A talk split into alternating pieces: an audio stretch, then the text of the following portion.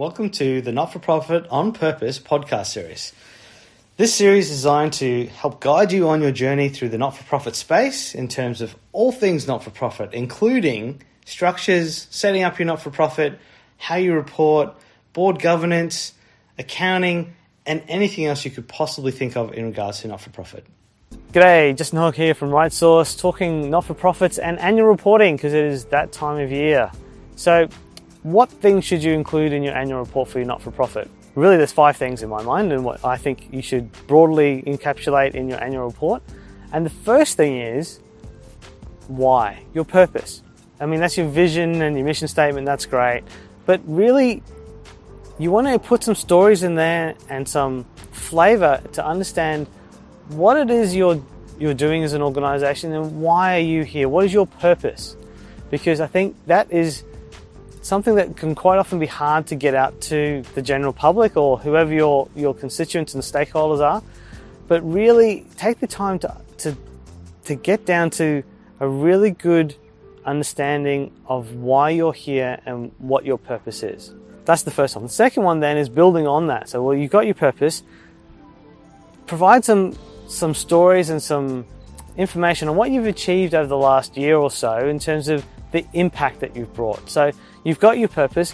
What in, in following that purpose and your why, what impact does that allow you to have made? Either on the on the lives of people you've you're working with. What is that?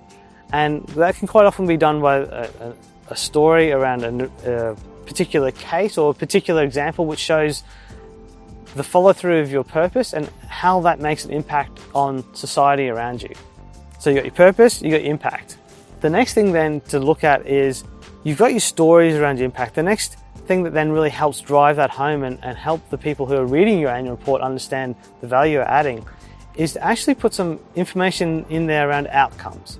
So when I say outcomes, where that's different from impact is outcomes are more measurable. So is it meals delivered, uh, beds provided, appointments that you've done, what is it? What is it, the service that you've provided, the people that you've helped? How much, how big is that?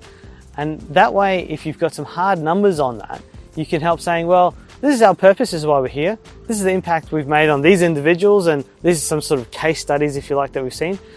We've, there's two or three that we've got an annual report. Now we've done 2,000. So it helps people then get an idea of the scope of your organization and the fact that you are actually delivering on what you're saying you're doing. So that those hard numbers can help really balance out that qualitative story approach that you have in your annual report. That those first three things are about who you are and what you're trying to achieve.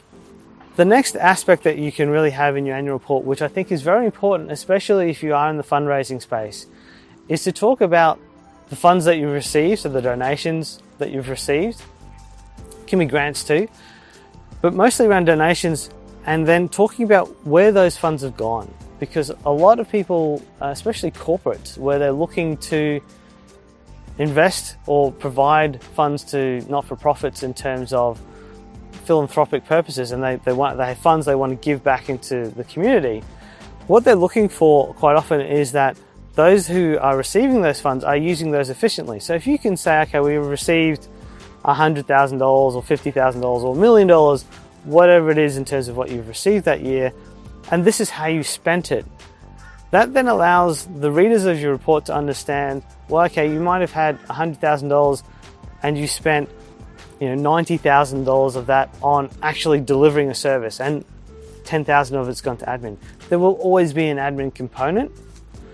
What you want to make sure is you keep that as minimal as possible and you're showing that you're still delivering value to those that you're trying to serve, but also to those who are providing you the funds that their funds are being used efficiently towards a purpose. And then lastly, you've got those that impact that you do, how you've used your funds. The last thing you want to have in your annual report then is, well, what's the plan going forward? Like, how are you going to continue to build on what you've done and continue to serve the purpose that you have done, have provided, or that, that you're here for? Because that way, for people who are looking to become involved in your organization, either that through money, through donations, but also through other uh, areas that you can get people involved in your organization. It could be volunteering, it could be partnerships with other organizations, it could be a number of different ways that people are working with you to help you achieve your purpose. By showing that you have a plan, that you have an idea of how you're going to either continue, well, both continue to deliver your service, but potentially expand how you deliver it or increase the, the, the volume of your delivery. If you can show that you've thought about that and you've got the steps forward, people are more likely to become engaged in your organization going forward, which then helps everybody.